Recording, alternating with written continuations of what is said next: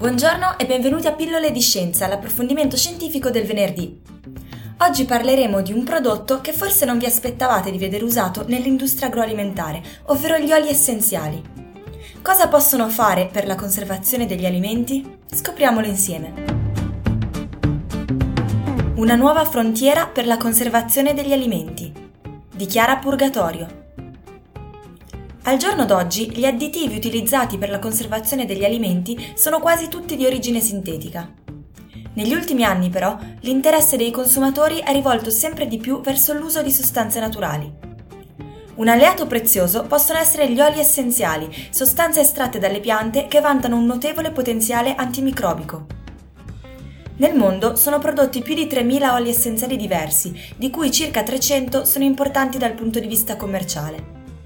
Tra gli oli essenziali maggiormente conosciuti e utilizzati ci sono quelli di rosmarino, cannella, lavanda, ginepro, eucalipto e molti altri. Gli oli essenziali possono essere applicati agli alimenti con diverse tecniche e svolgono un'azione antimicrobica sostenibile e sicura. Se vuoi saperne di più sul potenziale degli oli essenziali, leggi l'articolo sul nostro blog.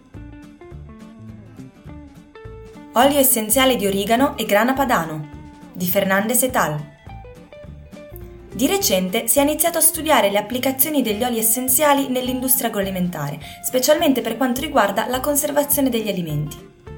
Le capacità antimicrobiche degli oli essenziali sono legate all'abilità di queste sostanze di destabilizzare la membrana cellulare dei batteri.